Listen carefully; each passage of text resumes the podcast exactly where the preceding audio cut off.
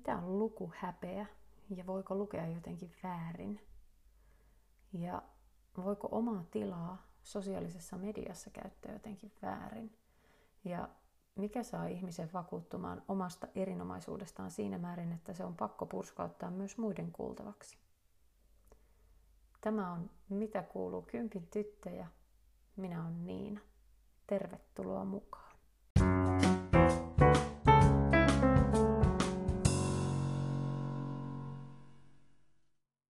Tuumailin tuossa aikani, että mistä puhuisin teille tämän viikossa jaksossa ja päädyin sitten lopulta sellaiseen, että tainkin keskittyä sellaisiin ajankohtaispohdintoihin ja sellaisiin, mitkä nyt on noussut jostain syystä esimerkiksi sosiaalisessa mediassa ähm, oman, huomio, oman, oman huomion saanut, saanut kiinnittymään tuolla, tuolla sosiaalisen median puolella, niin ajattelin, että pariin sellaiseen asiaan keskittyisin tänään. Ja tota, nyt edelleen kun tätä korona-aikaa, poikkeusaikaa eletään, niin tuota, todettava siitä, että se on tarjonnut monelle varmaan ehkä enemmän niitä omia hiljaisia hetkiä, joista on joko tykätty tai sitten ei ole tykätty riippuen ihmisestä. Mutta joka tapauksessa ehkä enemmän on ollut mahdollisesti sellaisia hetkiä, jolloin on jotakin tekemistä itsellensä kaivannut. Ja, ja kukin on sitten tietenkin käyttänyt niitä hetkiä haluamallaan tavalla. Osa on liikkunut ja osa on katsonut Netflixiä ja ö, osa on lukenut. Jotkut on tehnyt näitä kaikkia, mutta tota, nyt tässä ihan vastottain törmäsin tuolla ää, Twitterissä sellaiseen Marko Suomen aloittelemaan lukuhäpeä keskusteluja. Ja tota, aloin miettiä sitten omia lukutottumuksiani ja sitä, että onko itse koskaan kokenut tällaista lukuhäpeää. Ja tuota, Twitteristä kun selasin, selasin sitten tuota lukuhäpeä hästäkin takana olevia olevia tarinoita, niin siellä näytti olevan muun muassa Seiskan salalukemista kampaajalla, klassikkokirjojen lukematta jättämistä ja sitten useammalla toistui tämä Fifty Shades of Grey-kirjasarjan kirjasarjan aiheuttama luku häpeä, että ei uskaltaisi myöntää, että on sitä lukenut. Joku oli kokenut häpeää, kun oli ollut ostamassa to- toista osaa tästä kyseisestä kirjasarjasta. Ja tota, Tämä oli jotenkin hirmu hauska ruveta miettimään, tuota, että onko itse ikinä kokenut sitä, että ei, ei ilkeäisi sanoa jollekin, että, että niin hävettäisi sanoa jollekin, että mitä luen tällä hetkellä. Ja aloitin sitten tietenkin, menin, menin taaksepäin oma, omissa lukukokemuksissani aina sinne alkujuurille asti ja ja, ja äh, mietin sitä, että okei, että opin melko varhaan lukemaan äh, ja nautin ala-asteella lukemisesta ihan älyttömästi. Ahmin kaikkea heppatyttö romaaneista ja viisikoista noidan käsikirjaa ja sitten taas neiti etsiviin. Ja, ja, ja en, en tule mitenkään niin lukevasta kodista. Meillä ei luettu paljon, paljon tuota meidän kotona, paitsi minä. Joten tämä innostus oli hyvin pitkälti aivan niin kuin itse aiheutettua. Ja asia auttoi ehkä myös tietenkin toi meidän mainio peruskoulun laitos ja se, että, että lapsuuden ajan paras ystävä luki, luki mun kanssa kilpaa suorastaan niitä neitietsiviä. Ja tota, no sitten ala-asteen jälkeen tuli tietenkin yläaste ja lukio ja no siinä sitten murrosikä toi mukanansa kaiken maailman uusia kuvioita ja käänteitä, niin ne ehkä kyllä sitten vähensi hetkellisesti sitä, sitä määrää, minkä, minkä vuoden aikana luki niitä kirjoja.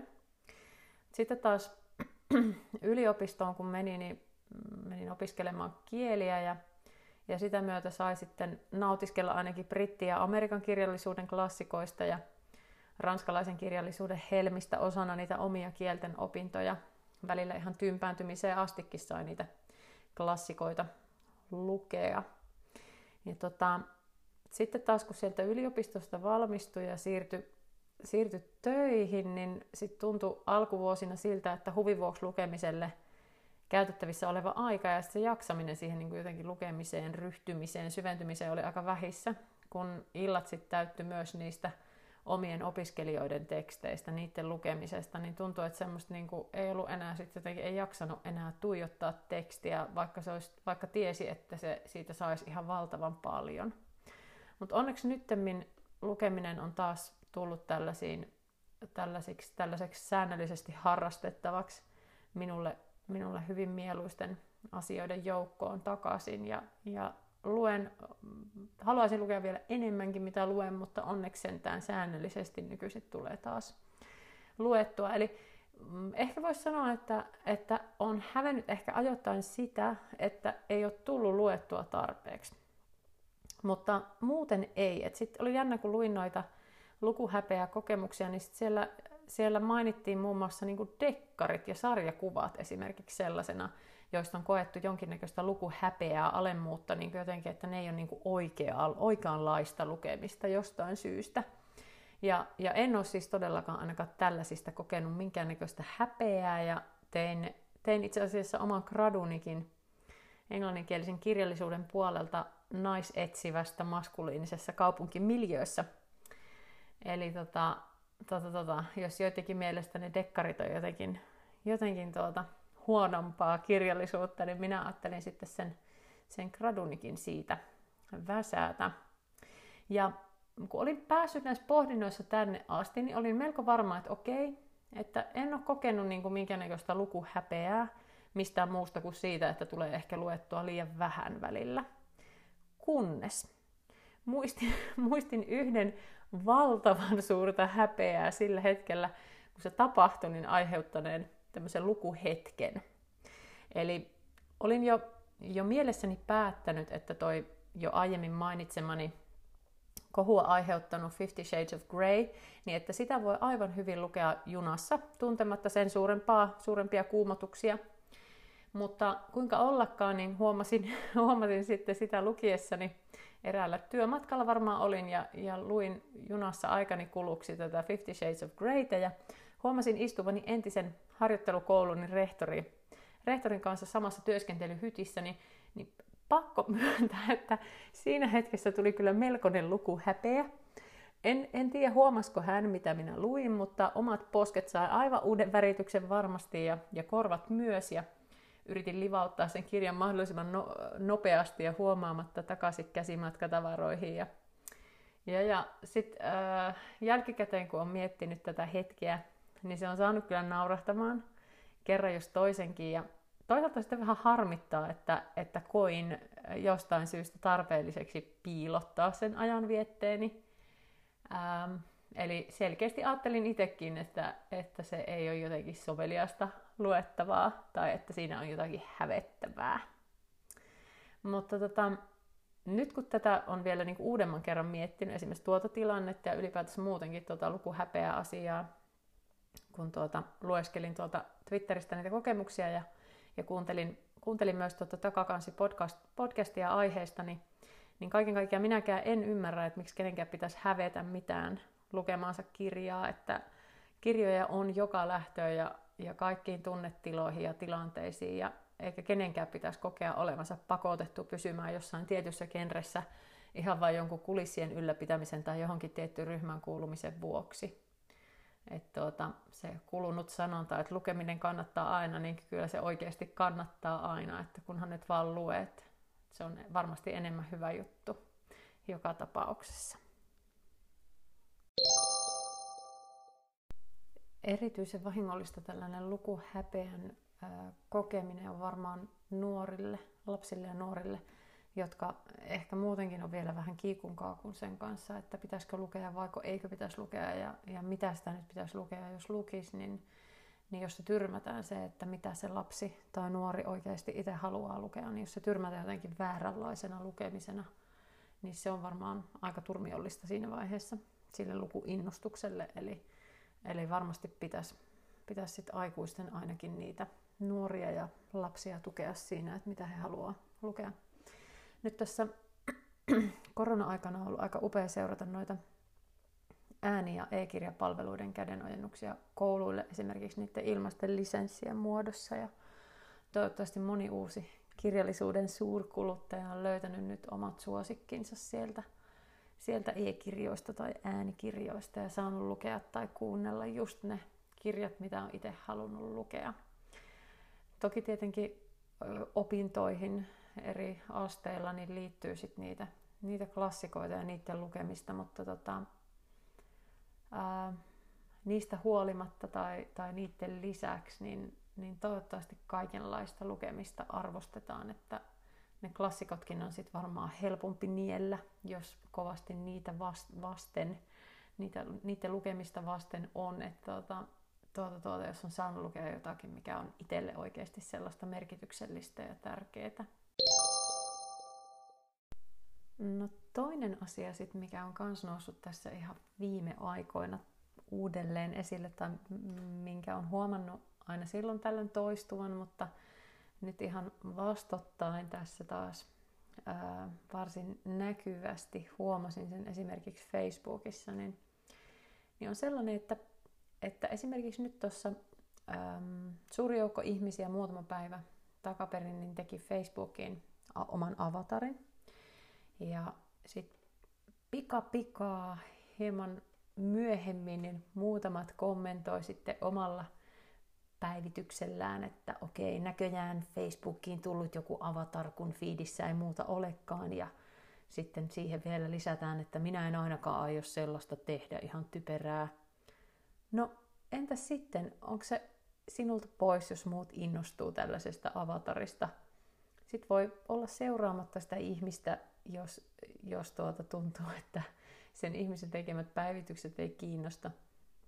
Ja tota, jos se hetkellinen oman Facebook-feedin täyttyminen niistä avattarista häiritsee niin kovasti, niin aina voi pitää pari päivää taukoa Facebookista ja siirtyä lukemaan vaikka Hesarin viimeisimpiä uutisia.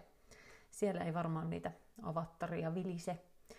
Ja tota, tämä sitten taas omasta mielestäni, niin tämä kyseinen Joni Joutavan avatarin tekeminen Facebookki oli oma, minun mielestä just niin ihana muistutus siitä, että, että ikään ja sukupuoleen katsomatta moni jaksaa ja haluaa yhä hassutella näistä poikkeusajoista huolimatta, niin enemmän olisin itse huolestunut siitä, jos kukaan ei olisi ryhtynyt sitä avataria itsellensä siellä Facebookissa tekemään.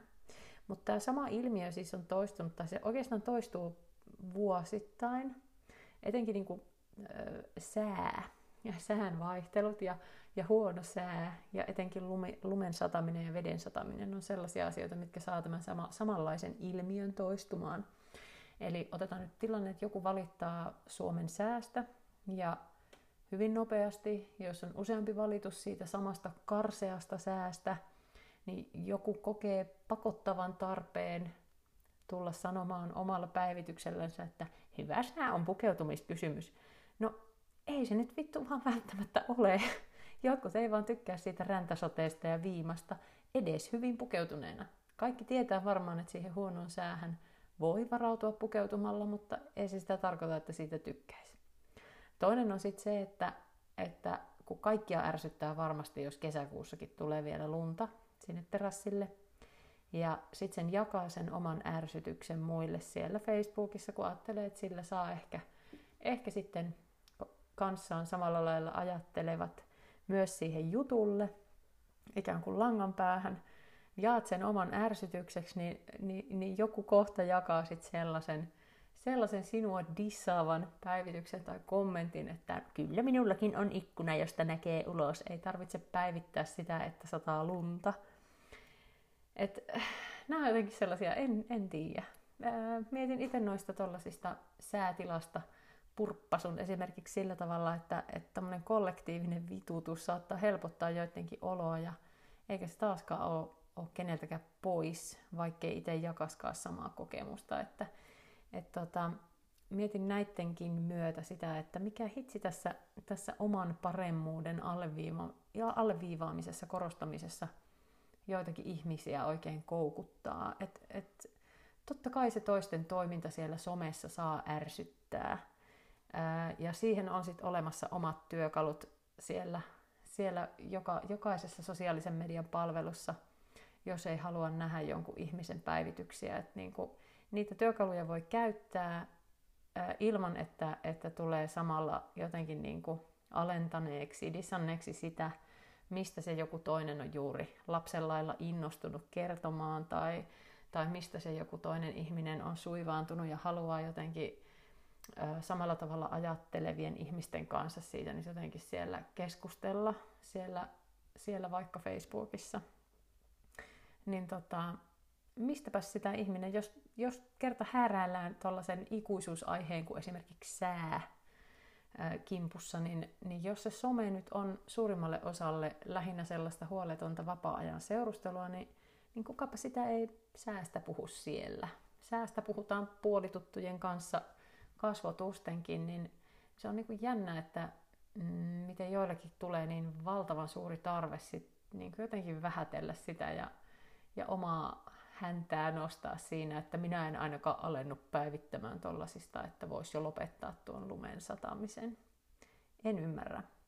Ähm, Itekin pyrin äh, sosiaalista mediaa päivittämään lähinnä niin kuin positiivisesti, siis niin kuin, että, että en hirveästi siellä tykkää valittaa asioista, mutta, mutta jos joku kokee sen tarpeelliseksi, että siellä nostaa sellaisia itseä ärsyttäviä asioita esille, Toki tietysti nyt voisi ajatella myös, että okei, nämä ihmiset, jotka ärsyyntyy sit siitä toisten päivittämisestä, niin tuota, heillä on myös oikeus tehdä se. No okei, on, mutta että siinä samalla sitten tosiaan hyökkää vähän niitä vastaan, jotka on jakanut sen oman turhautumisen vaikka siitä ikuisesta talvesta. Et jotenkin jokaisella on oikeus jotenkin käyttää sitä sosiaalista mediaa, kun ei vahingoita toisia jotenkin niin kuin siihen oman, omalla tavallansa, että – vaikka ei itse tekisi samalla tavalla, niin ei tarvitse silti vähätellä toisia, jotka toimii eri tavalla.